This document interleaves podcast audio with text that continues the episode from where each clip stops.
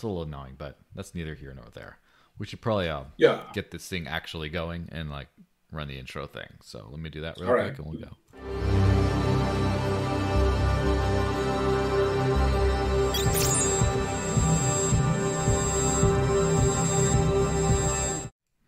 So, hey everyone, happy Friday to you. Uh, welcome back to the Digital Cash Rundown. I'm joined for the first time in a little while uh, by my friend and the one and only Lorenzo Rey. How's it going, man? Hey, Joel. Nice to see you, man. Nice to be here again. I think the last time I was here was like a year ago or something. So It was something like that. I think it was like August or something. Maybe September, October. I think it was June, June probably, but Yeah, something like that. Well, anyway, Something before like we that. get into the things, everyone always remember to uh, like and subscribe and stuff. And then if you want to join live super chat, cointr.ee slash the desert links. And there you go. All right. So because we're sort of talking about the the El Salvador type thing in the pre I guess the pre-show chat or whatever you want to call it, um, it might be might make sense to go into the um, the lightning subject first. Uh, I just saw some. Cool. I saw some uh, article, and honestly, I think it's kind of like there's not not really a news story out of the news article. They kind of grasped at some like Reddit users and just were like, "Oh, it's a news story." It's not really a news story, but like nothing really happened. But it's an interesting subject about Binance and Coinbase are silent on Bitcoin Lightning, and the community community tries to understand why. The Lightning Network implementation may be against business plans of some crypto exchanges or simply not a priority for others, several community members suggested. So, um, Robinhood apparently announced a Lightning integration and saying with BitPay and Kraken, but Binance, Coinbase, and FTX have all just not really said anything about Yeah. implementing it or not. And so people have been speculating about, you know, why and stuff. So what's your general opinion on on that? Like why do you think Well- they, it's been intentional or what do you think? Well, th- th- that's a good question because, and I want to uh, probably talk a little more broadly Mhm. about Lightning before tackling this specific subject Yeah. with Binance and Coinbase, because I've changed my mind about Lightning over the years, and I think you, uh, actually, you uh, have been one of the people who have uh, have helped me Mhm. change my mind about Lightning because you went, you know, down the rabbit hole, setting up the nodes and talking about it. And so your opinion was was something to be good because back in the day, you know, block size Mhm. wars, whatever, I was fully anti-lightning. Uh, Yeah. But as years went by, and I saw some of the improvements to the protocol and some of the new things, so I went to the rabbit hole myself. Uh, you know, in terms of how the HTLC contracts work and all the improvements that are going on there, Taproot or whatever, uh, the things that it enables, so it- it's it's changed my mind. And I think a lot of the people in the industry have had that uh, moment go as well. So I was uh, I was at the Miami conference, you know, last Mhm. week. I was talking to a bunch of companies that I people that I knew before, and they're now telling me, "Hey, we're now implementing Lightning. We're going to launch it really soon." You know, people who are doing uh, tech companies, you know, integrations, software, APIs, that kind of stuff. Now, with Binance and Coinbase specifically, or and even FTX, uh, why are they not doing the same thing? So either they are actually doing it, but they have like their own team inside working on their own implementation. They just haven't said anything about it, or it might uh, actually interfere with some of their business. I, I- don't know about this really. Like I'm not sure, but I do know that at least Binance is promoting Binance Pay really strongly, like uh, as a Mhm. centralized payment solution. I even seen back in Venezuela there are people. I I mean, those guys are doing their homework. Like there are small shops in like the countryside in Venezuela, and they have Binance logos, and they take a bunch of crypto uh, using Binance Pay. And so uh, maybe for them, Lightning is something that I don't know, somewhat uh, competes with their own centralized solution. Maybe Mhm. uh, I'm not really sure. But what I do know is that a lot of companies and a lot, a lot of people that I know in the industry who were uh, not really into Lightning are now uh, actually developing their own Lightning implementations. And certainly here in El Salvador, I mean, I use Lightning every single day. So Mhm. um, I, I really think that uh, if you're doing Bitcoin payments, you have to jump into Lightning. So uh, yeah, maybe something to do with their business model, or maybe just lag. You know, a lot of people, at least in Coinbase, I think they also, uh, you know, were not happy back in 2017 with the block size war, etc. And a lot of us who who were kind of on that aisle were more more skeptical about Lightning. So maybe some of their higher management just didn't look at it up until recently. So I don't know. I guess that's my general opinion on it. Yeah. So this is kind of a funny thing. Um, I first off, yeah, I, you know, what whatever they, whatever exchanges plan to implement, it's always in their their best financial interest, of course. And there's clearly something that's kind of blocking that. The thing about Lightning is, it's been I think getting exchanges to accept Lightning to a certain extent is maybe I think it's kind of almost politicized because depends on why does an exchange need to accept Lightning? First off, you can get a Bitcoin transaction through for like 10 cents these days. So you don't really need to do that for like and it's like for your coffee, okay, maybe. But like when you're sending to an exchange, do you really need Lightning? And it's it's mostly like you can do all your trading on a cent- we're talking about centralized exchanges here. You can do all your trading on centralized exchanges, and then you can withdraw whenever you're ready. And it's like, well, withdraw directly to Lightning might be a convenience if you want to go take it right to a spending wallet and start doing that. But if you want to do do it to a hardware wallet, which is I think one thing that was kind of funny though um, here, um, this one guy here, he just said I personally want to use the Lightning Network to transfer all my Bitcoin trading to cold storage. Come on. that's that's my point. It's like I. It, that's why I yeah. Bitcoin by being politicized. People don't what the hell they want to use it for. They just everyone has to use Lightning. Uh, I understand when they were trying to get exchanges to batch transactions, which I'm I'm not a fan of that for like privacy things, but whatever but because you're like, oh, you're using up too much block space. Okay, whatever. But like Lightning would probably introduce more on-chain transactions to the exchange than it would reduce, or it would be like a net zero probably. Just because like there's not even like a reason for it, and unless you're saying like you're using your exchange to pay directly from the exchange, in which case like I kind of don't think that's a good idea at all. You know, I think you should hold your own funds and not use it like it's a bank. Absolutely right. So uh, that's a very good point. And some of these companies in these articles, for, for example, mm-hmm. for Coinbase or even FTX, uh, I think that totally makes sense. And Bitcoin itself, uh, I mean, has had some improvements in terms of like the new Bech32 addresses, the ones that start with BC1. Mm-hmm. Like they really take a whole lot less space in the block. And so you, as you say, you can pay 10 cents. If you're using the legacy addresses that start with one, you might pay a dollar or two, which is still hugely expensive. But mm-hmm. with the best 32 addresses, you sometimes you pay five cents or 10 cents. So they really yeah. don't need to. And in the case of Binance, I think Binance is big enough where I, wouldn't consider them just an exchange. You know, they have so many services and so they're many everything.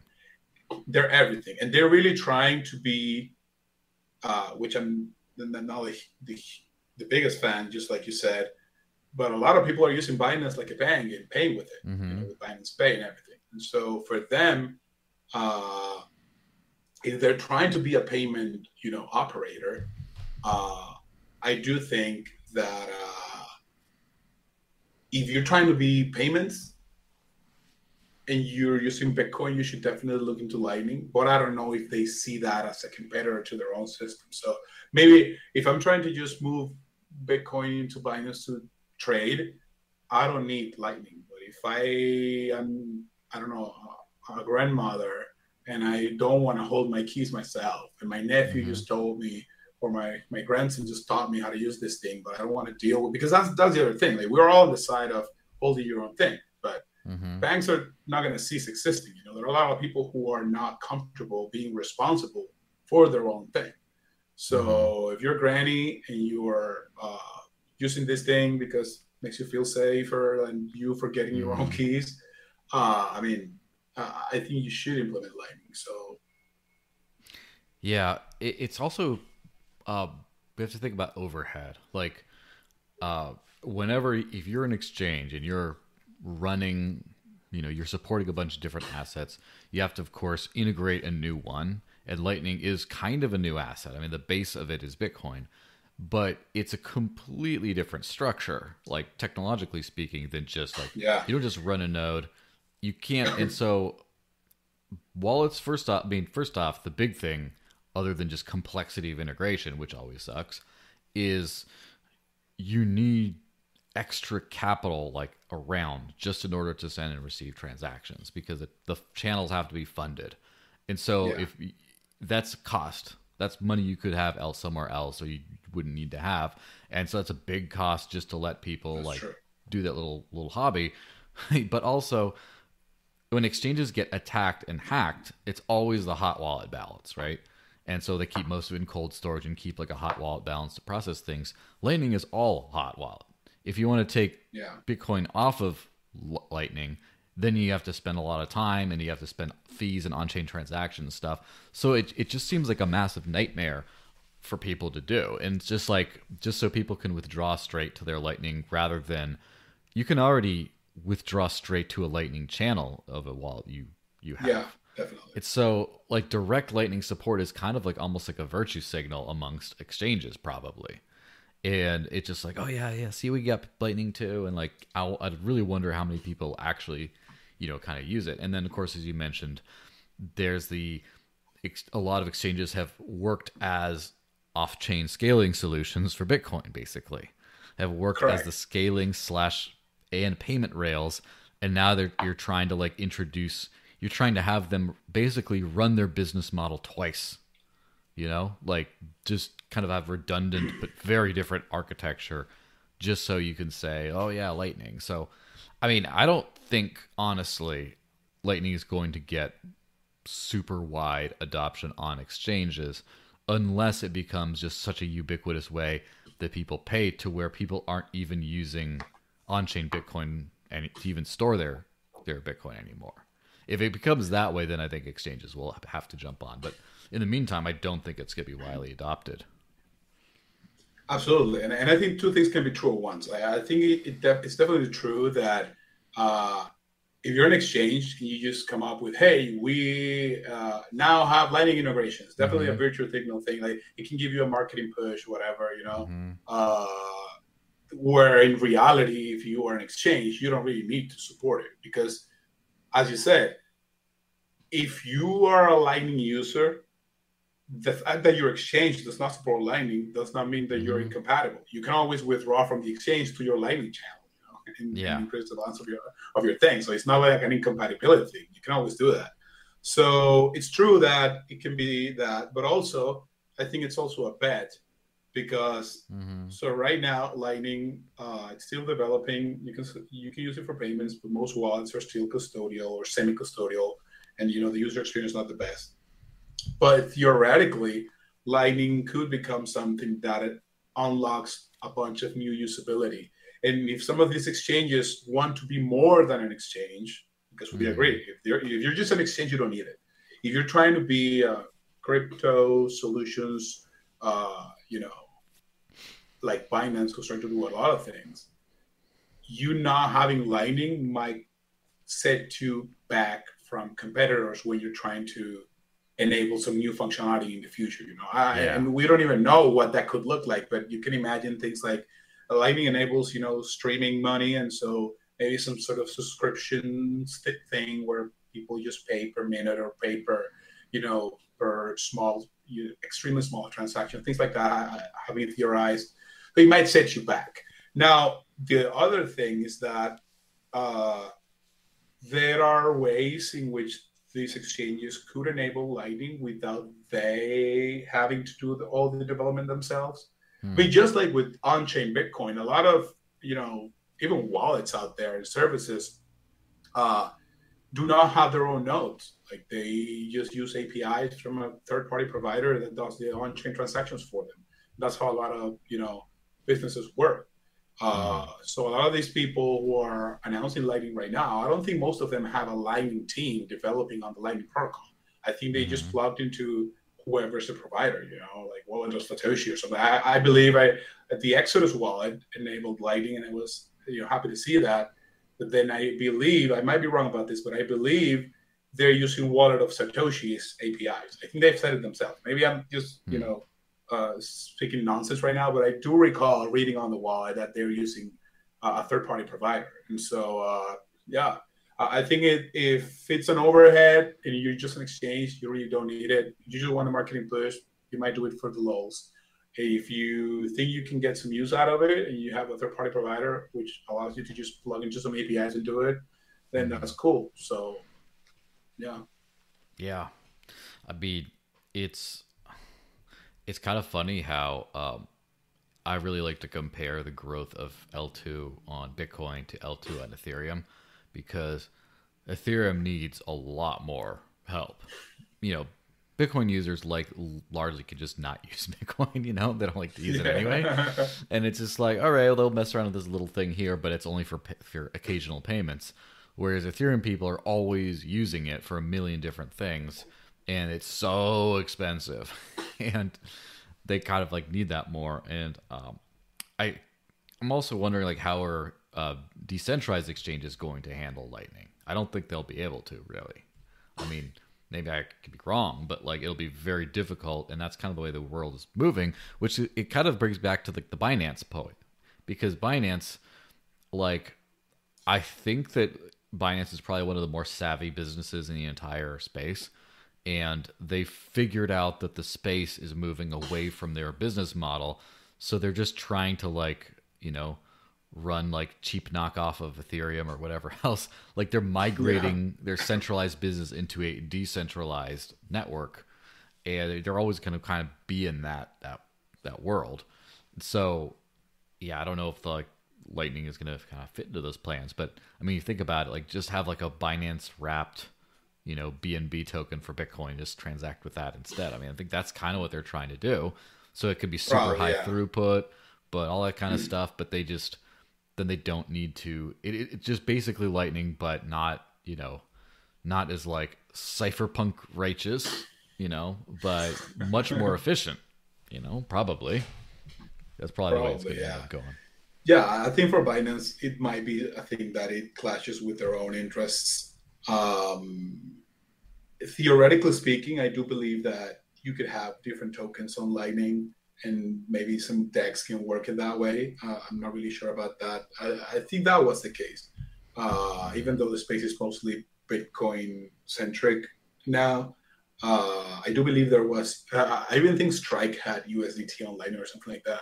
Uh, I don't remember, but yeah, for Binance, I think it's probably clashing with their own centralized solution uh, for payments, and uh, for the rest, I mean, I just think it's really cool tech. Like, uh, I mean, as I said, uh, I was skeptical about it, but where it's where it is right now and where it could be in five years from now or ten years from now, and a lot of the, the theoretical things that are possible there, uh, I, am really excited about what's gonna what's gonna bring.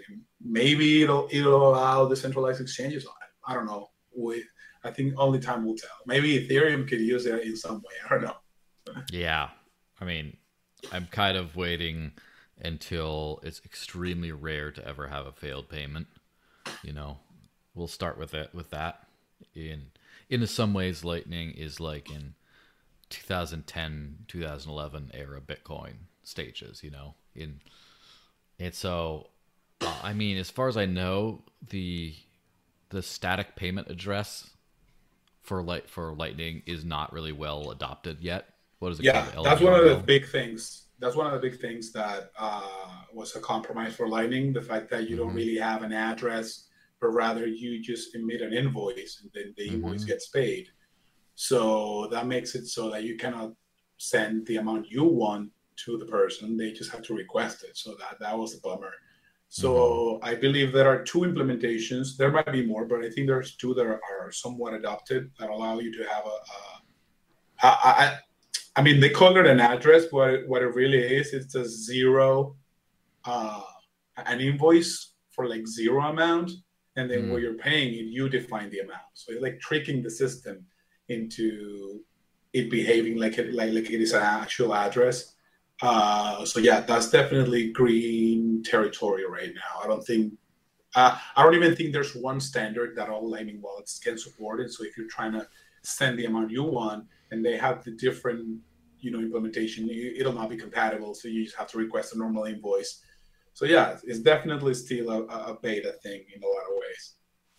Yeah, that's something that's gotten annoying to me about trying to use Bitcoin over the last what is it um, five years, I guess, right around like the SegWit time is the compatibility issues have become just annoying. Because before it was just this is how yeah everyone can use it. And now it's like well do you support segwit? Because if not this segwit address won't work and then this other address and then bitcoin cash had its own stuff. People were sending the wrong addresses and then they had their own weird little address formats and then bsv went back to like the original one and like and then there's like I mean, multi-sig was already annoying, but then you know, getting like Schnorr implemented too, and just adding more, and then it's like, okay, we got to do Lightning, and I don't know if I can pay you because I don't know if I have a channel with enough liquidity to, to route over there. I'm already figuring that stuff out, and then we get it all figured out, but then your protocol doesn't support the one in my wallet, and then it just like, ooh, like, I think yeah.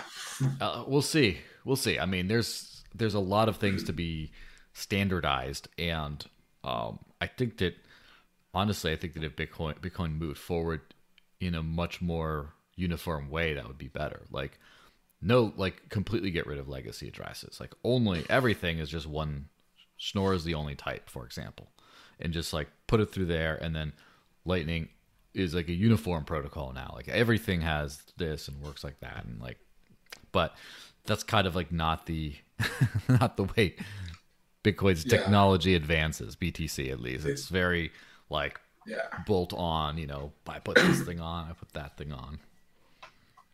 Yeah, that's definitely one of the things that, you know, uh not not having some way to to fully mm-hmm. implement something that applies to everybody uh mm-hmm. has its drawbacks. And the the address thing is definitely annoying because uh I mean I use Bitcoin every day, Lightning on chain and crypto in general every day and I, have definitely experienced this annoying thing where I'm using a wallet that's still not adopting the Bech32 addresses, which saved me a lot in fees.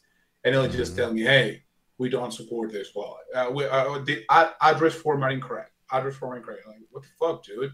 Why are mm-hmm. you not using Bech32? Like, this is much more efficient. Like, I'm saving mm-hmm. 90% of the fees with this address. And you want me to use a legacy one, which you can do. Like, there are the the Bech32 address is just a different format for the same address in legacy. So you, I have this tool where I can just switch back, you know, take a, a Bech32 address and it'll spit back the the legacy one, and then the mm-hmm. payment will still get through. I'll just pay a higher fee, but it's just annoying, you know. And with Lightning, it's the same. Like, uh, I mean, for me, most of the time I'm paying with Lightning, I know the amount that I'm paying. I am just paying per, per I don't know some yeah. meat, some butter, you know, some cheese, whatever. So it's not a problem. I, I, I don't really experience too much uh, this thing where people just give me a QR and I have to type the amount myself. Mm-hmm. So I do not experience this in my normal life, but on the technical side, on a work side, I, I I've dealt with it, and it's really annoying. Uh, so I hope Lightning can, you know, eventually have one standard that everybody's compatible with. But on Bitcoin, you always have this thing where you need backwards compatibility and things like that. And so, yeah, it's, it's kind of annoying. But it's interesting that at least the other thing doesn't happen. Like, it would be annoying if this new wallets migrated to the Bech32 addresses and then they deprecated the old legacy ones. And now I cannot send money back to the. That doesn't happen. So I, I can always send money to legacy addresses. Mm-hmm. I just cannot send money from legacy wallets to new wallets because they're mm-hmm. not updating it. So is really annoying. And I mean, I, I don't really know what the full answer is. It's just something that me as a tech savvy person, I, it's not really a problem for me, but I can see how it can be a problem for a lot of people. So, yeah, it's one of those things where uh, it just like like optimizing code so it runs faster. It's funny because um, developers understand that to a certain point, even if they some of them are really bad at it. You know, at least they understand if you optimize the code, the whole thing runs like more simply.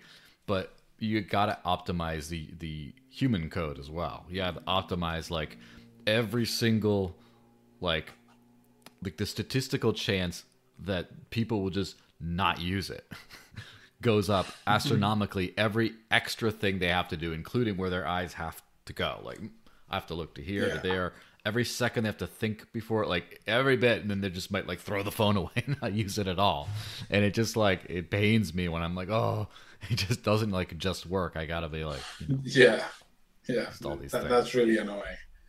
May- maybe one day there'll be this new standard that's compatible with everything, and there'll just be one QR unified for everything, and it'll just Mhm. intelligently send via Lightning or on chain, depending on where how the fees are. I don't know. Maybe it's just daydreaming, but uh, I think a feature like that could be cool. And Mhm. I and I, I think it's funny that, as you said, a lot of Bitcoiners are like, "I'm never spending my thing. I'm fully against that." You know, Bitcoin is made and crypto in general is made to be spent. Like, you know, all these Mhm. people. Uh, I've been able to meet a lot of uh, people this past year uh, Mhm. who do not have a lot of experience in Latin America, and it's funny to see how uh, payments for them are not really a priority. And I'm like, dude, Mhm. payments are like the number one or two priority in this thing. Mhm. Like, you need to pay with this stuff. Yeah. you haven't you haven't been censored. You haven't been you know blocked from things. You haven't been like Mhm. crossing a border, or, you know, with your money in your head and then be able to spend it on the other side. Like you need to spend this thing. So, uh, but but I'm happy to see that this mentality. I- I do think it's changing thanks to Lightning. Like uh, a lot of people who I saw like two three years ago saying like you should never spend Bitcoin. We should make Bitcoin blocks smaller, th- th- Mhm. 300 kilobytes per block. Now now they're.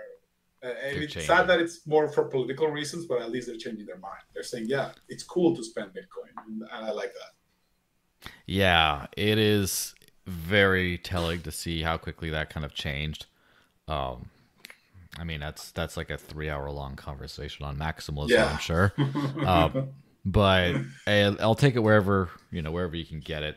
Um, I have I don't know if you know Brian Harrington, but um, he's some like local like some like Bitcoin activist guy, and he's like a Lightning and Bitcoin maximalist kind of person. But he and I get along quite well because we have the same kind of goal of you know getting out getting out of fiat and like using real stuff. So, well, on yeah, that, that's the that's the that's the main that's the main point. Like, like, uh, moving away from the fiat system. Like Mhm. we might have disagreements about you know which system, which technology, but we're all together in the same boat, dude. We're just trying to you know move away from this thing. Now, I do think that there's uh, I, just before we move uh, to another Mhm. subject. Uh, I see an uh, an interesting parallel right now with the hyperinflation that's going on with the dollar. Mhm. Back in Venezuela, I remember ten years ago, you know, uh, from 15 years ago to 10 years ago, like from 2007, 2007 to 2012, uh, the Bolivar was already on its way to collapse. Uh, the full financial system hadn't fully collapsed yet.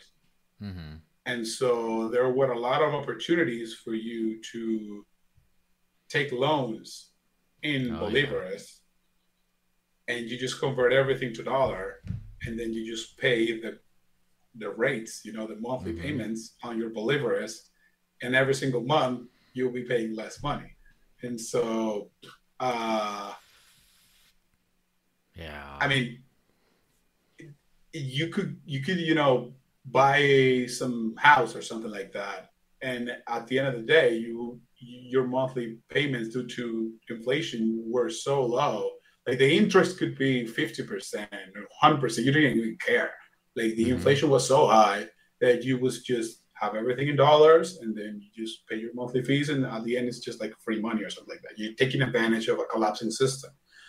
And Yeah. I've seen a little bit of that now with Bitcoin and dollar, you know. So I've had conversations recently where it's like, hey, right now it feels like 2007, you know, like take a loan in Bitcoin dollars and then you just pay the monthly things. Like, why would I spend the full Bitcoin for the house where I can just, you know, have a fiat loan and then just pay with Bitcoin? And so uh, obviously we're trying to move away from fiat, but I do remember this being a very good thing to do personally in Venezuela. Mm-hmm. So why wouldn't you do that with the current fiat system just to you know have? How did that end, by the way?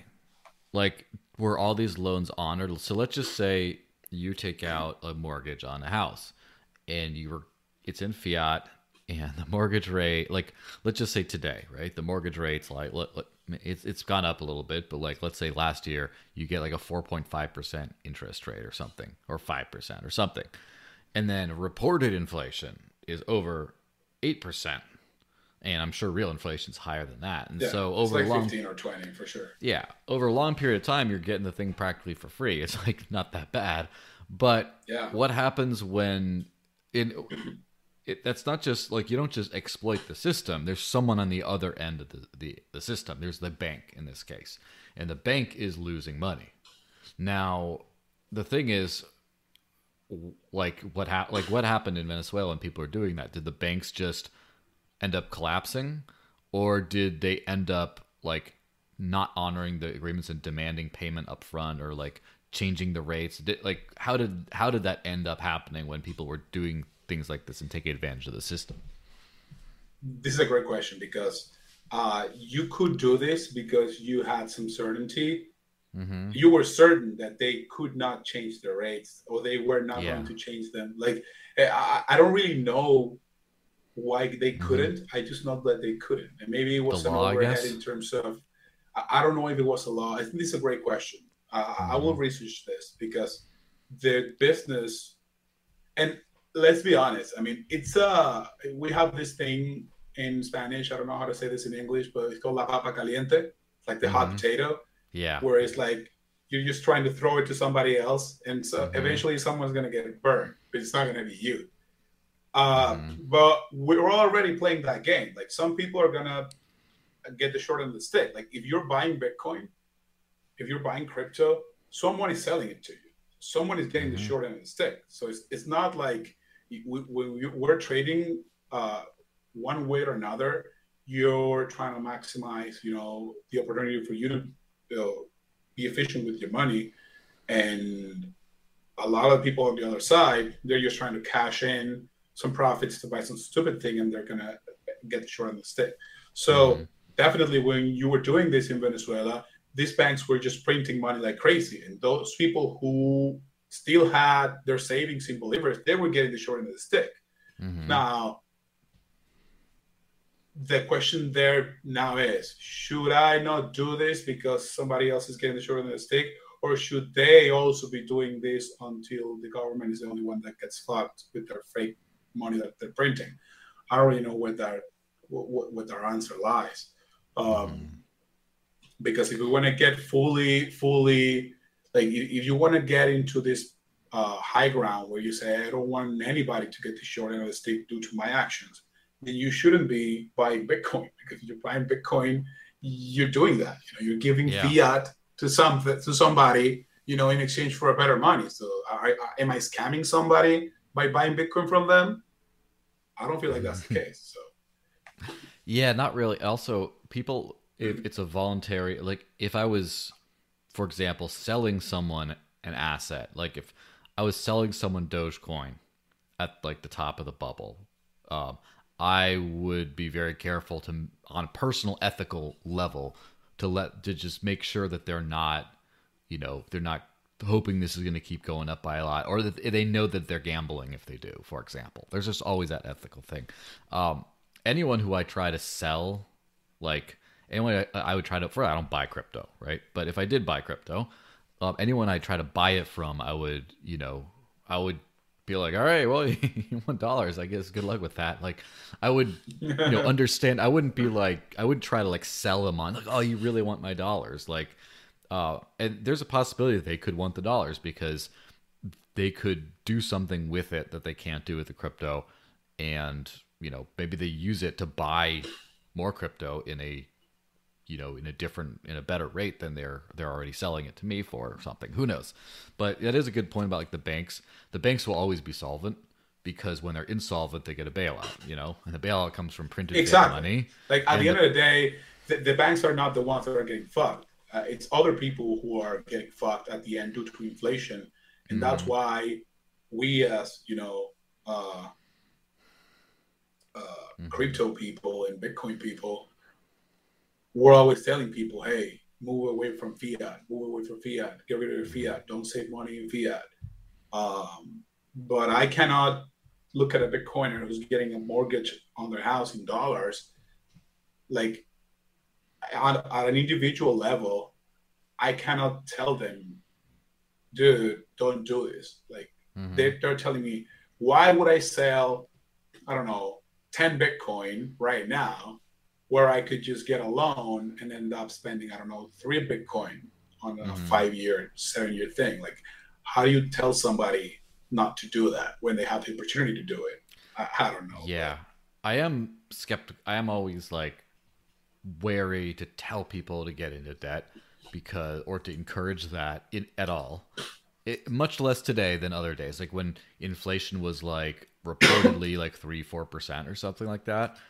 Then it's like, okay, but what happens if you get like an eight percent interest rate and then you buy a bunch of crypto and it just doesn't go up in time. Like for example, what happens if Bitcoin hit, let's just say, last bear market, last bull market, it hits twenty twenty thousand dollars, and people put laser eyes, and then they go like, oh, "I'm going to take out a big loan and buy all the Bitcoin," and then they just oh, get completely yeah. screwed over the next few years. Yeah. And they don't have the money. They don't have the money just last it out until it goes higher than it was before. They get screwed. And I was I was gonna say hit sixty nine thousand and Michael Saylor scammed him and stuff or whatever. But the thing is, the thing about right now is grossly irresponsible behavior like that is not as irresponsible as it used to be. Like the fiat system is like I'm stake, staking some stable coins for like 20% APY or whatever. And I'm I'm just looking at that like am I breaking even? I think I'm making money. Am I making money just because of how you might not be breaking even, you know. And that's the funny thing. Like I, I would never encourage somebody to mm-hmm. go into debt like that.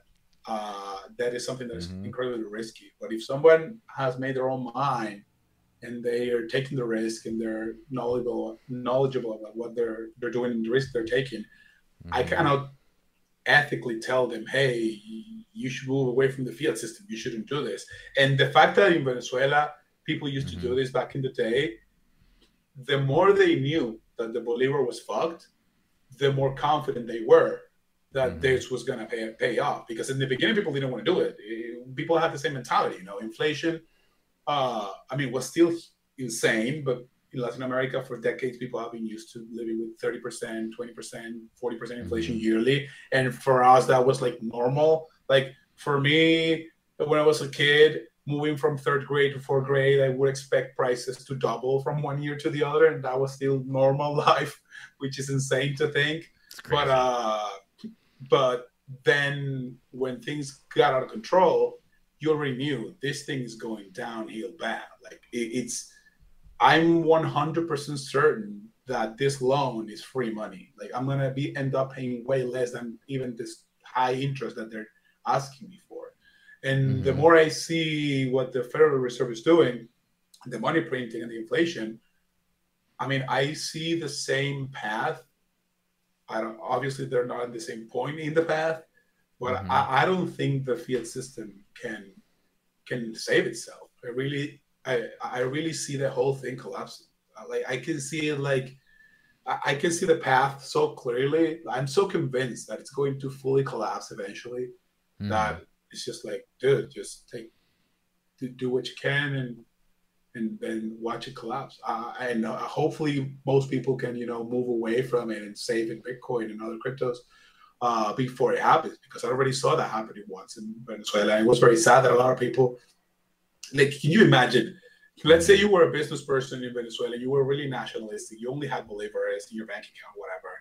Uh, I mean, nobody uh, who had a lot of money did, but let's just imagine that. If you had the equivalent of a million dollars 10 years ago in a Bolivar's bank account, you would have less than one cent today. Mm-hmm. But that's really the government stepping in and taking your full million dollars from your bank account. They just stole the whole thing. Yeah, all of it. So, all of it. They just stole it. So yeah, it's sad, and I don't think the dollar or any other fiat system can go any different way they're just going to keep printing it and they're going to get fucked. Yeah. Now, one thing I do wonder is what happens if um, they. What happens if they print.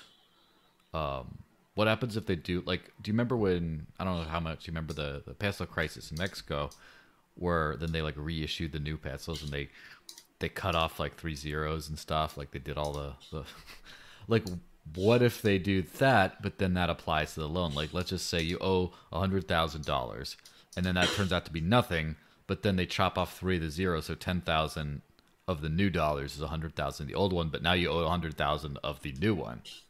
Like, I wonder if they could do uh, something like that.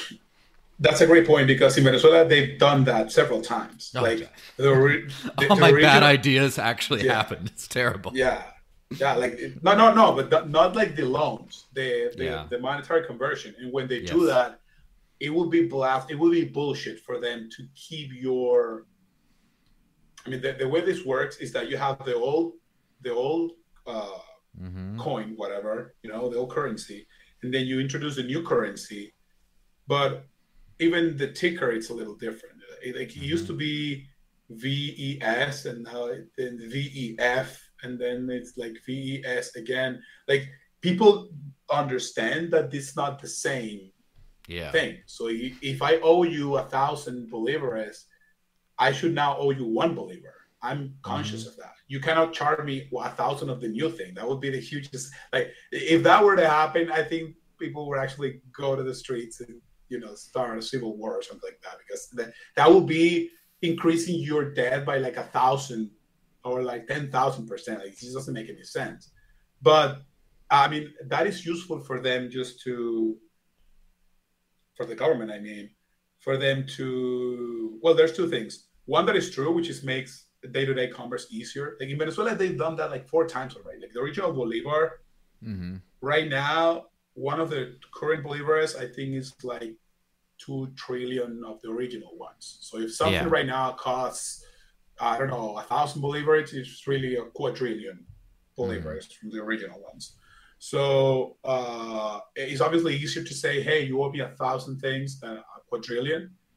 But also that allows them to say that, you know, inflation is not so high. One dollar is only 4.5 and not 4,500 or 45,000.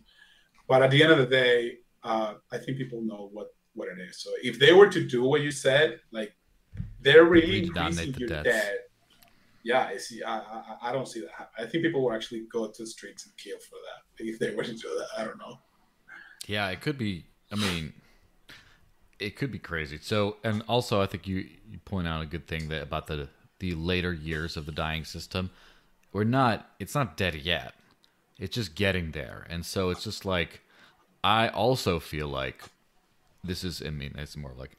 I guess it's more of like a political comment than a crypto comment, but still, I also feel like the people in charge of most governments, but especially the U.S. government right now, that over the last few years, the switch has changed from like regular corruption to now they're starting to feel like let's like rob the ship before it sinks kind of thing. Like the amount of like dumb things that they're doing that are no way in the interest, the best interest of the people. But it, it's like before they could like pretend. Now it's just like they're robbing it on their way out. Like they know they're on their way out. They're just robbing it. You know, exploiting people on the you know Yeah. and it's like, well, if they're doing that, we might as well exploit the banks. But like, if you know what I mean. But that's a good thing about Yeah. like DeFi and stuff too is you get to let's just say like so for example, Thorchain is coming out with relatively soon, I guess. I don't know when.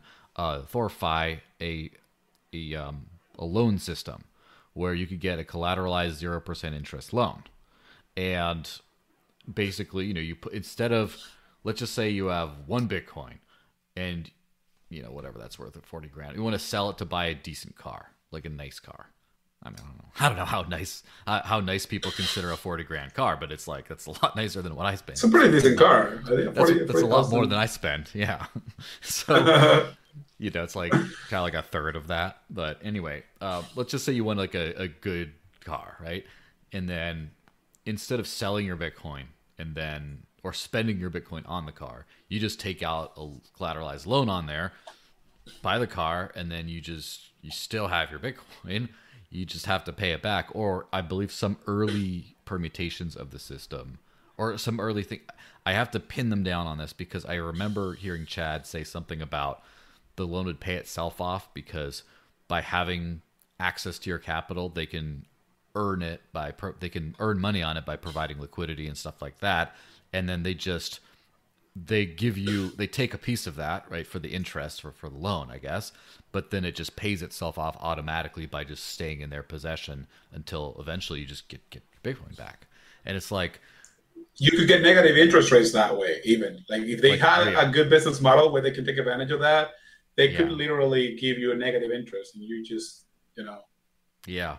But it's it's also just the fact that like you get the you can get the fiat loan and then you know you don't have to part with your bitcoin because it just it stays there and it's going up in value whereas the fiat goes down in value. So that's kind exactly. of a interesting thing. But on that subject about like let's hit the regulation topic. So uh, bitstamp asks users to update the source of their crypto citing regulatory compliance.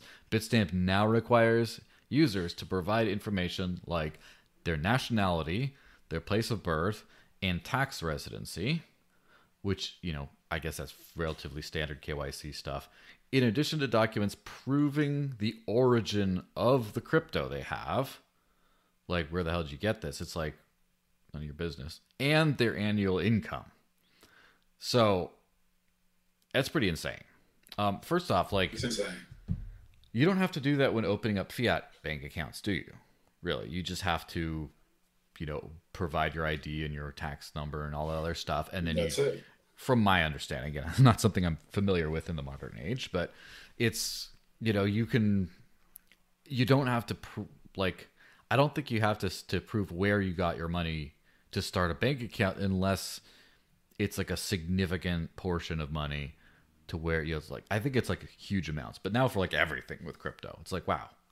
And this kind of um and this kind of wraps up into the same thing of uh, the coin center thing where the SEC is trying to, the U.S. Securities and Exchange Commission uh, is basically trying to update what they would consider as an exchange uh, that would include uh, a means of communication and not just a, an exchange. Basically, they would change the meaning of an exchange from a system that brings together orders, meaning buyers and sellers, like buy and sell orders, to uh, the system that brings together buyers and sellers and the definition could then start to encompass developers of open source software because you know you build a decentralized exchange or something and then now yeah. you have to register um, so there's a big i wouldn't say it's a crackdown yet because they're not really they're kind of going slow on this and they're not really like shutting a billion things down yet but it's it's heading in that direction so it's funny because as all this is happening, as the crypto bank, I think it's being a crypto bank as like a like I don't call it Coinbase and stuff like an exchange. I just call them a crypto bank. Because, it's a crypto bank. Let's be honest. Yeah, yeah. So the business of being a crypto bank, I think, is becoming like worse and worse. Of a like, like I would divest if I was an investor in companies. I would divest from crypto banks right now because they're getting squeezed really hard at the yeah. same time as I the DeFi space is exploding. I, I, really think they're fucked. Like all this, uh, you know, uh, crypto banks in the U.S. in the West. Mm-hmm. I really mm-hmm. think they're they're they're gonna get fucked. Like the regulation is gonna come in and mm-hmm. it's gonna mm-hmm. swoop them away because and these regulators. It's funny. Like one of the ways I think this whole thing is gonna collapse uh, in the West is because we're talking about a technology that's outside the realm of what you guys are used to. You're trying mm-hmm. to catch up with regulation that doesn't really apply to this. It's like, for example, one, one of the things that is really funny, and, and all these companies have to comply because if not, they're going to mm-hmm. get shut down. And so they end up doing all this bullshit that's not even useful, not even for like the, if you want to, you know, mm-hmm. say that they're, they're all the best intentions and security and whatever. Like, for example, blacklisting addresses. This whole thing about, you know, this address is blacklisted because it was used by terrorists or whatever. Like the terrorists can just hit their wallet and create a new address in a 2nd Mhm. They, they can create a million new addresses in a second, and now they're all not blacklisted, but they're regular the, for, for compliance and to say that they're compliant. All these people are implementing this, you know, KYT things to supposedly, uh, you know, have your things safe and bring you alarms. When in reality, the people who know what they're doing, and if they want to do bad stuff, they'll just create new addresses and be done with it.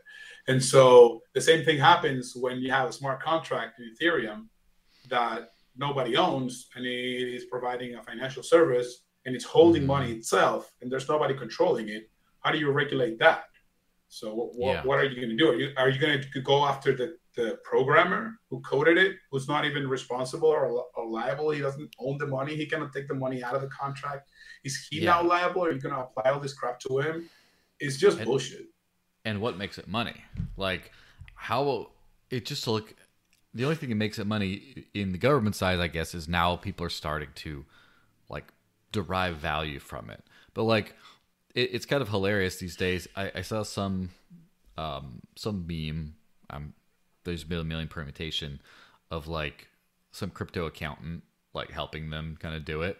And then they're like all right so so what I did is I got all this like I had like three thousand percent APY from staking my CumRocket, and then I flipped that into like an NFT of a of a chimpanzee that then this and then like all this like stuff that doesn't make any sense to anyone and it's like how much Yeah. do I owe in capital gains? you can't do that. It's oh like man. you know the, the whole capital gains thing is also bullshit. And I, I mean, I don't live in the Mm-hmm. US or whatever, but my understanding, and I, would like if you would confirm this, is that if you actually spend Bitcoin and you buy something with it, you have to pay capital gains for it when you're just Mhm. spending it rather than selling it. Is that the case? yes, supposedly. Supposedly. Like, Yes. come on. So that's so much bullshit. Like, who's going to actually have their accountant or the tax attorney, whatever, Mhm. go through that and you know count the capital gains on every single purchase you've made on all your different crypto and all the different merchants like these people are just it, it's a new era it's new technology they don't know what they're doing and they and i don't want to get into a political conversation but a lot of these people what they're Mhm. doing is just doing something just to tell to their constituents that they're doing something like with covid we don't know what we're doing but we're doing something we're doing And- something so and not in their official constituents, their unofficial constituents, like the banksters Yeah, and stuff. correct You know, just to say like, oh, we're cracking down, we're making them comply, all this kind of stuff. But um, that's why I really hope they get a de minimis uh, exemption put in, where you wouldn't have to do capital gains on, let's say, transactions of like under a thousand dollars. So like every time you buy, you can buy the coffee you want or whatever. It's just that when you start buying a new car or something like that, then you'd have to do it. Even then, it just like the the thing is there shouldn't be like capital gains is kind of like it's fiat capital losses really is what it is it's just like what if you're and that's one thing like i've seen the, the crypto markets go sh- like up and stuff like that. What i like to do is i like to see like a 10 year crypto chart like say a bitcoin price chart. I like to see that 10 year chart adjusted for inflation where it's inflation adjusted terms. So it, it looks astronomical now but like how much purchasing power has bitcoin really gained? It has but is it really astronomical like i would it's like the s&p yeah It's like the S&P that's going up and up and up. But when you adjust it for like what many consider real inflation, because at the end of the day, the the, the current thing uh, they use in the US is it's also bullshit. It's not seven percent. Like if you adjust it for like real real inflation, the S&P is actually like flat or like going up Mhm. one a year or something like that. It's pretty flat. So I mean, it's a good uh, you know value preserving vehicle but it's not actually appreciating in terms of purchasing power. Like, you're not gaining too much purchasing power. You're just protecting your existing purchasing power to some degree. And I think uh, Bitcoin and crypto is eventually heading that route. I, I, I don't see, you know, an infinite spiral of uh, growth forever. Eventually, it's just going to hold its value. It's going to go up in terms of fiat, but in reality, fiat, and it's the same that what happened in Venezuela. Everybody knew that the dollar was not going up; it's the bolivar that was going down. Like, Yeah. uh, but, but, it took some time. Like, it was the truth from the beginning, but a lot of people were, you know, uh, saying, "Oh my God, the dollar's going up. The dollar goes up so much." No, no, the dollar's not going up. It's the bolivar that's crashing down to, to, tra- to, to you know to the ground. It's like So the same skydiving. thing's happening. It's like you're Exactly. skydiving and someone's going, "Oh wow, he's going so high." It's like, no, he's Ex- gonna fall. No, too, you dude. know? oh my god, that's funny. That was a good one. Yeah, pretty crazy. Um, let's hit on this Robinhood thing. So, um, basically, the Robinhood CEO, um, Vladimir Tenev, took to Twitter on Thursday afternoon to explain how Dogecoin could become the future currency of the internet. In a thread of 12 posts with nearly 200,000 followers, that have outlined what steps need to be taken to transform the meme coin into usable asset for everyday payments and transactions on the internet. Um, what's your hot take on this thing, real quick?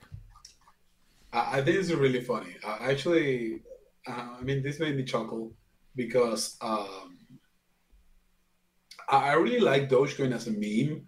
Uh, and it's funny to see that Dogecoin has uh, a lot of properties that make it close to like fiat crypto, you know, like Mhm. infinite inflation and things like that. Uh, and so I think this guy, I mean, I don't know this guy really, I don't know his background, but if he's the CEO of Robinhood, I don't think he's a crypto guy really. He's just a Mhm. traditional tech finance guy. And so he's just taking the current knowledge of the fiat system and saying, hey, this Dogecoin thing kind of kind of could work like that. You know, the, the, I had a discussion a couple weeks back uh, with a friend, and he was arguing against crypto. He was like, money needs to be inflationary. We some inflation is good, and I'm like, what the fuck? Like some people Mhm. still think like that, and so some people think that Dogecoin is better because it has higher inflation because inflation encourages spending and spending is good for the economy and all this bullshit. So I mean, I just think that this guy was doing a thought experiment, extrapolating the fiat knowledge and seeing how Dogecoin could, you know, mold into it. And obviously, he's going to get views and stuff because Doge. Uh, I don't think there's anything more to it, you know. Uh, I, I just think it's funny. I mean, it's I think it's fun uh, thought thought experiment to to see how something could work, but I, I don't see anything more on this. What's your take on this? Wow. So it's kind of funny. It, it kind of makes you see. Do you know what? Remember, people were saying, talking about like the mass formation psychosis kind of thing, um, which that's a, a little hyperbolic to talk about this situation. But Dogecoin, like everyone in crypto kind of knew that Doge sort of worked and was fine, but was like just a copy of Bitcoin that like was fun because of the dog. And then it was on its way out. Like no one was going to use it. Elon starts messing around like because he's just trolling all the time, right? And then Yeah.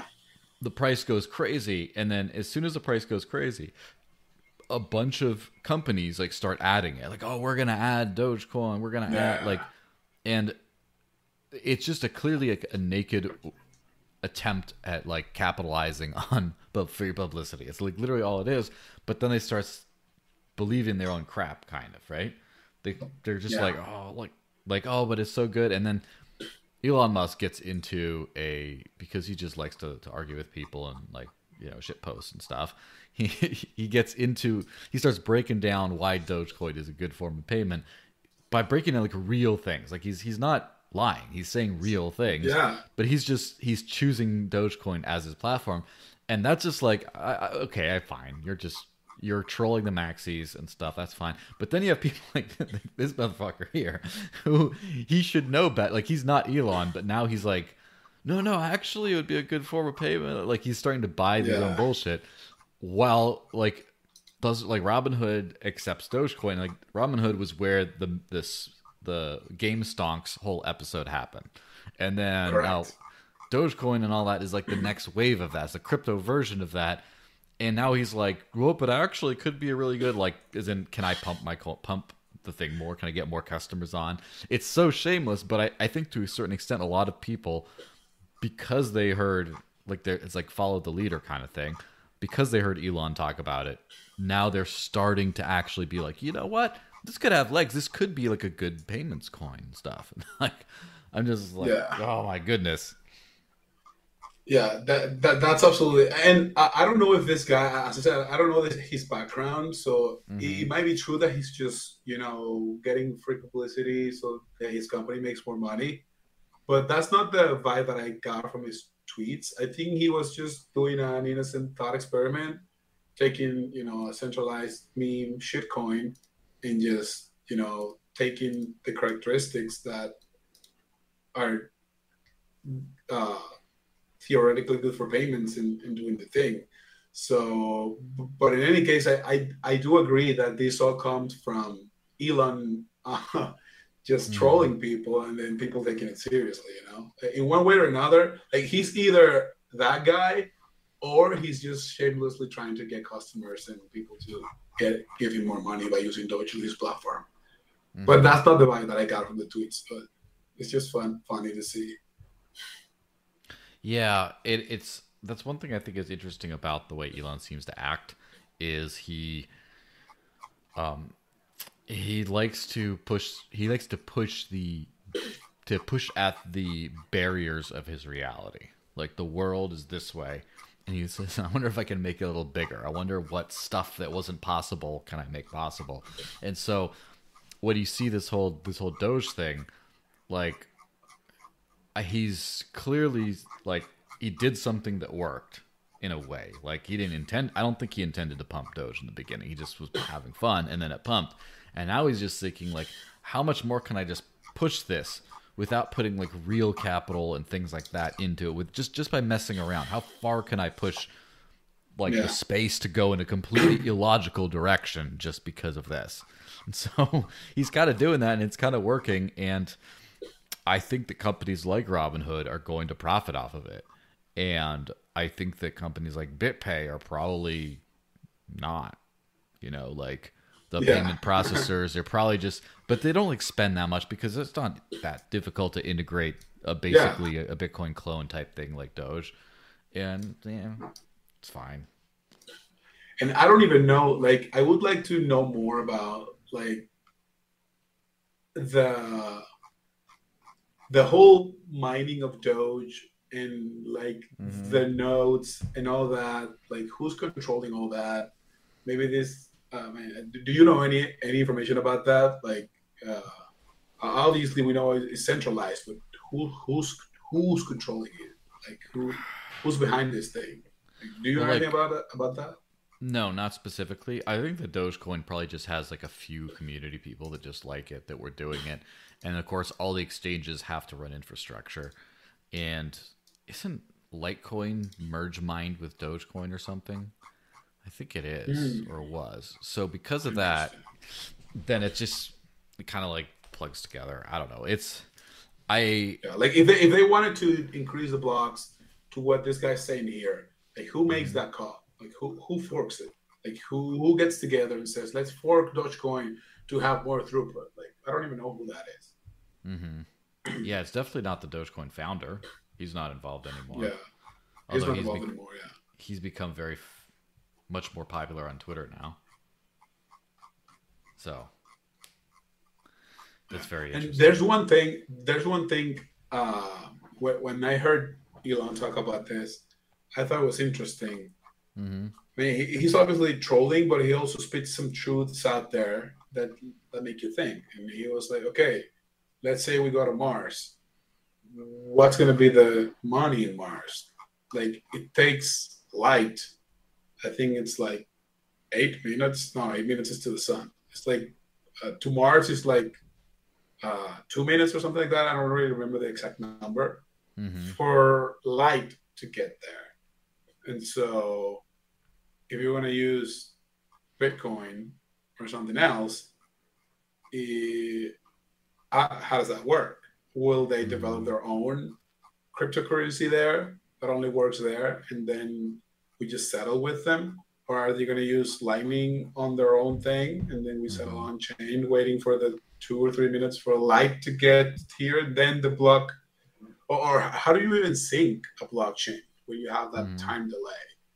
Like how, Yeah. how, do, how do you how do you deal with double spending when you know that the coins that you receive were spent, but they are two minutes, so they might have spent them. Like if I send you a transaction to Mars, you know, and it takes two minutes for it, for it to get there, but then when it's a minute, I spend it here in, on Earth, and then you received it over there two minutes later. How do you do that? Just increase the confirmations, duh. yeah, I don't know. increase the- yeah, I have a feeling so- that people will be not doing a lot of inter interstellar commerce. Like I think that like they'll have a note or like a, an office or someone on Earth to, to handle all their their stuff like that, but that's probably how it'll how it'll turn out. It could be like a siloed ecosystem. Um, how familiar are you with the Terra Luna ecosystem? I'm not too familiar with it. Uh, I talked a little bit with uh, an ex Dash developer that's doing some stuff over there. He's very excited about it. Mhm. So uh, I'm I'm not extremely familiar with it, but I am very aware of the UST thing and Mhm. how they're you know going hard on it. And I think it's very very interesting to see. Um, Yeah. They push the stablecoin thing because I think stablecoins are definitely, at least right now, they're they're they're, good business for a lot of companies and and they do provide utility. So Yeah. Well, let me just hit this um, headline of um, here we go. Um, Terra, the Terra blockchain developer Terraform Labs has gifted the Luna Foundation Guard 10 million Luna, worth around 820 million. LFG is a nonprofit organization attached to the to Terra, tasked with collateralizing the network's algorithmic stablecoin Terra USD to keep it pegged to the US dollar. And so it's basically from like one Terra institution to another to basically make the peg like more sturdy. The thing that really so I didn't pay much attention to Terra till recently because just like all right, whatever, I don't care. And then it's like, well, you know, maybe solving a stablecoin by making a great al- algorithmic method of keeping the peg by burning Luna to mint UST, and then the other way around, and so kind of like bal- ends up balancing out. I'm like, oh, that's cool. But then they start buying Bitcoin. I'm like, what? What's this? and then now they're like they have like a bunch of stuff collateralizing the token it, it- so now it's like a bank almost you know? Yeah, it, it's it's that that got weird because I, it, I thought it was like oh it's like a new technological innovation you can trust and now it's just like well yeah but we are also like there's also some like really rich fuck behind it with a bunch of money who's just guaranteeing the value like what? Like isn't that kind of the opposite of what it was? But that's that's just like a a hot take on that kind of thing Yeah, and I, I didn't know anything about what you said at the beginning because it sounded a lot like uh, mm-hmm. DAI, you know, which Mhm. is very interesting because you're trying to maintain the peg by Mhm. using the free market forces uh, and having your stakeholders be incentivized to buy and sell automatically to maintain the peg, and they get rewarded for that. So that makes a lot of sense. And was Luna doing anything similar to that? Like were they actually burning coins and stuff? And now they moved away from that into just having a USDT clone where they just have reserves and back in the thing. Like, uh, did they move away from it or they have like a hybrid model? How does that work? Um, I'm not exactly sure. I think that technologically, it's in a, it's a pure burn and mint model. It's a pure like automatic burn and mint model. But if I were to guess, I think they have like extra safeguards to it, to where like if the peg starts to crash, like then they can throw a bunch of external money to like manipulate the system Okay. back into working out. Which you know, it, it seems okay. It, it doesn't inspire much confidence in the technology because it's like Yeah. you know or maybe or maybe it's all for show just to like keep the boomers like satisfied with it until the, until the technology can prove itself but i don't know it's it's kind of kind of strange there's a lot of like manipulation kind of stuff going on with that and i i see the value in stablecoins and who is it? Eric Voorhees even said he's most excited about this year. The thing in crypto he's most excited about are algorithmic decentralized stablecoins. And I'm like, okay, well, I, I yeah, there's a lot of really cool innovation coming out of that sector. But how are you how is you most excited about something that's pegged to the crashing fiat currency that crypto has created in order to get out of? Like that's not something I can be the most excited about. I don't want anything pegged to fiat if I can help it. yeah. I mean, I, I, I, do see the utility in it. Like, mm-hmm. uh, obviously, there's the foundational thing that we're all trying to get away from. Mm-hmm. But you cannot just move black to white immediately, you know. And I, I fully understand. And this happened in Venezuela, and I see it everywhere. Mm-hmm. A lot of people cannot afford to deal with short-term volatility. It's just mm-hmm. the reality. Like some of us uh, have been able to, you know, live in a way where I, I don't care if the whole crypto market goes down 50%, 70%. percent mm hmm I don't give a fuck. Like, I, I don't see my, I, exactly, I, I don't feel my savings going down 70% because I'm not touching them mostly. So, mm-hmm. but for a lot of people who work on a day to day basis, like imagine you're just a small uh, merchant, you sell and buy pupusas, and then you just got, you know, some money to buy the materials, and then next day you wake up, it's 20% down, you cannot buy the same amount. Like that's a real pain. And so, mm-hmm. uh, I think uh, a person that I spoke to a lot about this was Masternode Deep Blue. I haven't spoken to him in like a couple of years. I don't know where he mm. is, but he uh, was a proponent of uh, stablecoin in Dash. Uh, but he was mm. saying that it shouldn't be a, a dollar stablecoin, but a stablecoin based on a on like a basket of mm. uh, of generalized uh, necessity items, you know, like milk and meat yeah. and rice and things like that. And I thought it was very interesting. It never caught caught any, you know, real hype on the forums or whatever. Although I think one of the things that Dash could have done better was do some sort of stable coin just because of the fact that it's short term mm-hmm. utility.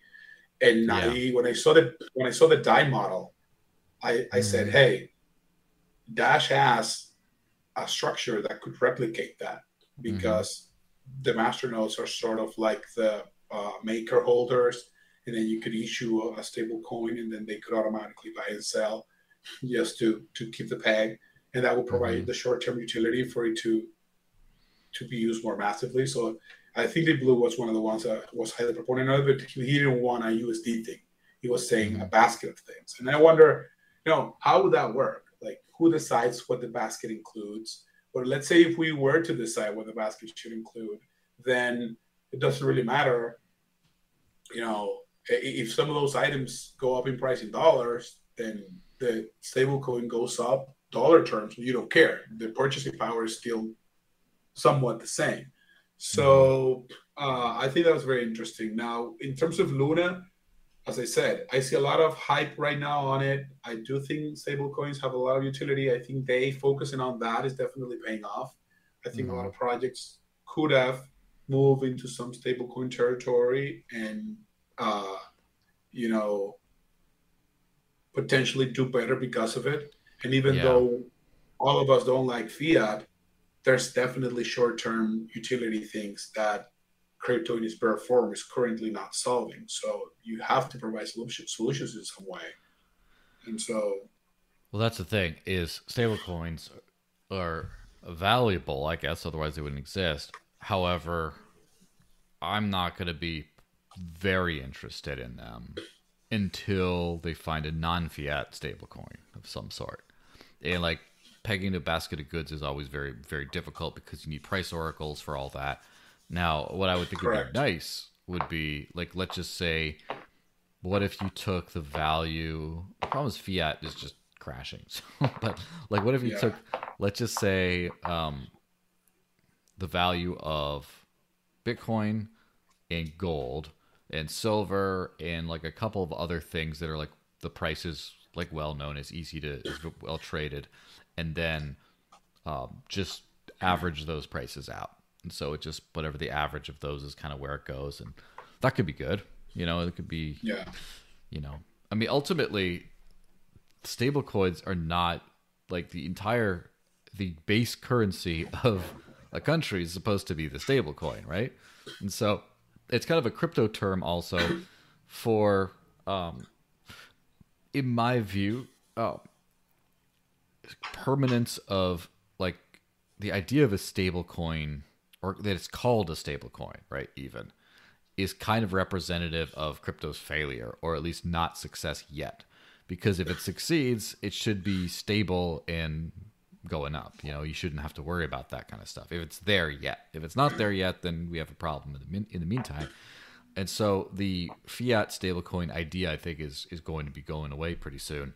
But it's just now that you can f- do that people are going to want like these synthetic assets that are based on different pricing mechanisms so that they you get you don't just have to have your value in this one asset. You can have your value in other assets. And so that i think is going to be like for example a crypto stablecoin. Like imagine it's a crypto only world and bitcoin's like the most popular like store of value kind of thing but then you got litecoin you got a bunch of other weird ones and like what if like the top you like just mint a synthetic that is tied to the value, the average value of like your top 10 favorite assets or whatever.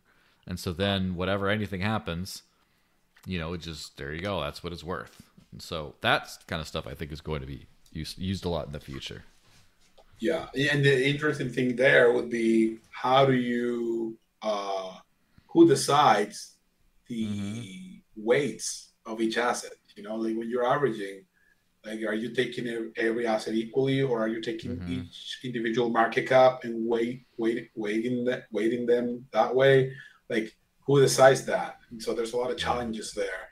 Uh, I think ultimately, like looking far into the future, I do see a world where fiat doesn't exist, and we, and even with deflationary currencies like cryptocurrency with fixed, uh, Mm-hmm. fixed number of units being issued and the decaying number of units be, being issued per block, I I do see it making sense, and I've read a lot about this, uh, which is, and it ties back to the conversation that I had with a friend uh, earlier that I mentioned. He was like, inflation is good because it incentivizes commerce and whatever. But if you think about it, the fact that you are relying on a thing that's somewhat stable short term, but is guaranteed to go down, Mm-hmm. what you're doing is that you're incentivizing people to not save. Mm-hmm. And since they're, you're incentivizing people to not save, they're going to buy low quality products because it's better Yeah. to buy a low quality thing than to save. And so mm-hmm. it's got everything backwards. Whereas if it was the other way around, like let's say Bitcoin, you know, gets to a point where it's somewhat stable and market cap is really high, there's not crazy swings anymore. But instead of the fiat system, which is guaranteed going down, this is guaranteed going up, just in a somewhat more manageable, you know, slope Yeah. or trajectory. Now you are incentivized to save, and you would only spend on something that you really needed or something that's really good quality that you know it's going to pay off what you spend it on. And so, yeah, it would for that world to come about, it would imply a huge, a huge collapse of the current entire financial system in the world, and a lot of people going out of business. but eventually, I think it will be a better world in which people are The crap merchants. things- Exactly, the crap merchants and the you know the, all the back quality Mhm. stuff. Like, be in that world, people will be incentivized to buy things that are actually valuable, to spend their money on things that they really need. And I think it's very interesting to think about that. Yeah, that's the thing that people don't. Um, that's why I think like economic incentives are such a valuable thing that people don't understand. Is when you have a short time window that you're incentivized to spend all your money in, for example, um, you're not prioritizing quality. Which, when you're prioritizing quality, you're prioritizing the efficient allocation of capital, meaning Correct. the the best the best stuff, like getting more out of your, your work. And so if people were not disincentivized from saving, then they would, you know, money would flow into better things that produce more things over time, and everything kind of goes up. It's kind of funny, like you think about, um, um, you think about businesses, right? Businesses that have a an incentive for tax reasons to have no profit on the books because they don't want to pay taxes on any of that stuff, so they just put it back into the company some way, like the Amazon strategy or whatever. Yeah. And I'm sure, like, you know, that's great to a certain extent, but like, rather than doing that, if they had the choice, maybe they would. They're wasting money doing that. Maybe they would find more efficient ways of growing the company otherwise if they just didn't have to do it. They just could save a pot of money that then it's like, okay, now we have the resources to grow it.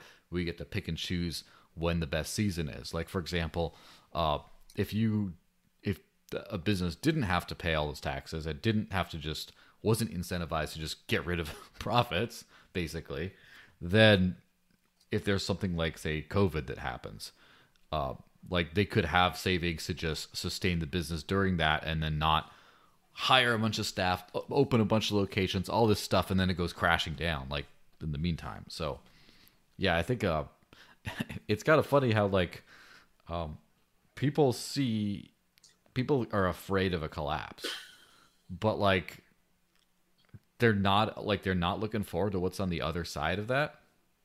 Correct. The collapse it's going to happen and i know there's going to be pain there's going to be people to who lose what but but like Mhm. y- people have the tools today to uh even if you're at the bottom you can start to protect yourself in many Mhm. ways. But the system itself like the, the the the problem right now is that you have to step out of the system. You have to recognize that the system is fucked and then take the necessary decisions to protect yourself. Yeah, now, on the other side, after the collapse, on an honest system, you don't even need uh, special education for you to learn all these things. Just the, the, the natural rules of the system guide better decisions.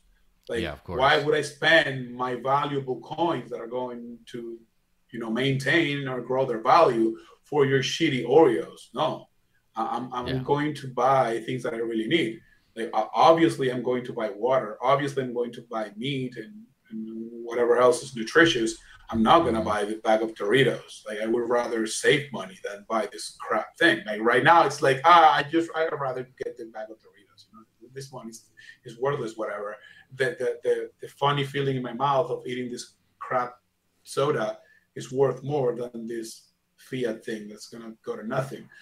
So uh I mean, this, this stablecoin things, it has me, you know, torn apart because I do see the real utility that it has short term. But I Mhm. agree with you that it also sort of somewhat perpetuates the fiat thing. And all these people are making a lot of money out of this. Like, let, let's be honest. Like, what's the business model here? Like, if you're USDT, what's the business model of you getting billions and billions of uh, quote unquote real dollars and you issuing this synthetic thing. Like you're obviously using that money, like, and, and they, uh, I think they recently said that they proved somewhat that they have fully backed, but it's not backed in cash. It's backed in a lot of things like Mhm. equities and properties. Like even if it's fully backed, you're Mhm. using those billions to buy properties, to buy real estate, to to make money.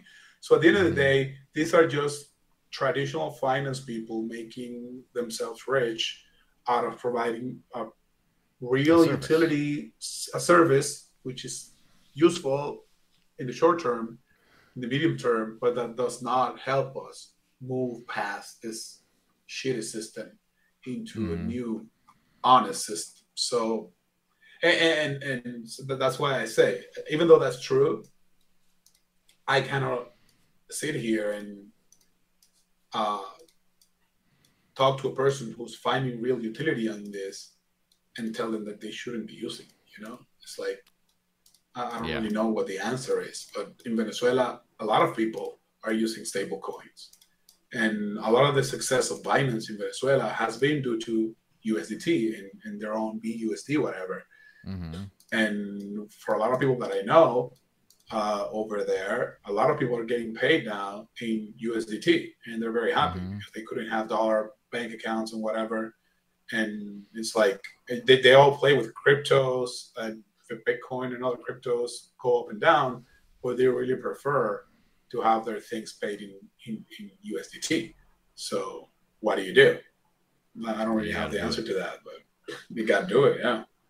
Well, just also, um, I think that like the it's the um, the fiat system not yet collapsing. that's that's the real reason why people have because if you're starting to lose, like it, it'll be interesting to see because what happens when you start to lose 15% of your value every year, which is probably what was might be happening these days. What happens when yeah. it's 20%? What about 30%? At what point do people to not like who have crypto going to just be like I'm not that into the stablecoin thing anymore, or at least not the fiat version of stablecoin anymore. It'll be it'll be very um very interesting to see and that's going to happen. Like that, that, that is yeah. the that is the breaking point. We're going to get there, and, and as I said, it's similar to what I saw happening in Venezuela. You know, like at the end of the day, everybody wanted dollars, and now the dollar is the new believer, and Bitcoin mm-hmm. and other mm-hmm. cryptocurrencies are the what used to be. I, I like to do this parallel in, in Venezuela, and you know, context. So it's great experience. Yeah, uh, it's going to happen. It's going to collapse. People are going to take advantage of what they can during the collapse they're going to make money, some people are going to lose money, but at the end, it's all going to come down. And hopefully, everybody saves their own ass and can come out the other end mm-hmm. with good savings to, to to live in the new financial system. But yeah, yeah, I definitely believe that. Well, uh, this has been a great chat. Where could people find more about you and then your company and the cool stuff you're working on? Absolutely. So uh, it's shell time. yeah. So I'm always tweeting at, uh, at Lorenzo Ray C. Um, I even started a TikTok recently where I, am going to try to uh, make some videos of living the crypto life here in El Salvador because I think mm-hmm. it's really fun. I just put up a video about two weeks ago. Uh, it's also at Lorenzo Ray C on TikTok, uh, where I pay my electricity bill or, or I think the municipal, municipal tax here with mm-hmm. Bitcoin uh, using Bitrefill. So I will try to put some some videos there of living the Bitcoin life. Not uh, I'm, I'm, very busy with a lot of stuff, so I don't promise a lot of content, but I will mm-hmm. try my best to do that. And uh, yeah, my company is ulter.io. That's U L T E R dot io, and I think very soon we could talk about a lot of the things that we're doing with the company here. Yeah, well, fantastic. Well, thanks very much for being on. Everyone, go follow him. He's always a good, insightful person who I think uses Twitter correctly, and that he you know tells people he he gives actual like opinions and takes on things, and it's it's not just like me where sometimes I just shit post or just share my stuff all the time. So he's very very entertaining. He talks a lot about Android phones and stuff too, which is interesting. Yeah, because yeah. I don't. yeah. Um, so yeah, so hit him up there. Thanks everyone for watching. We'll see you guys next week, and yeah, uh, have a good one, guys. Thanks so much for listening. If you enjoyed the podcast, subscribe so you don't miss an episode, and donate to support the show by going to my Cointree page. That's cointr.ee slash the desert lynx, and leave a message with your donation. Check out the show's sponsors. Live on crypto with Bitrefill. Buy absolutely anything with crypto with ShopinBit. Avoid content censorship with Odysee. Protect your privacy online with NordVPN. Get paid to search with Presearch. All links are in the show notes.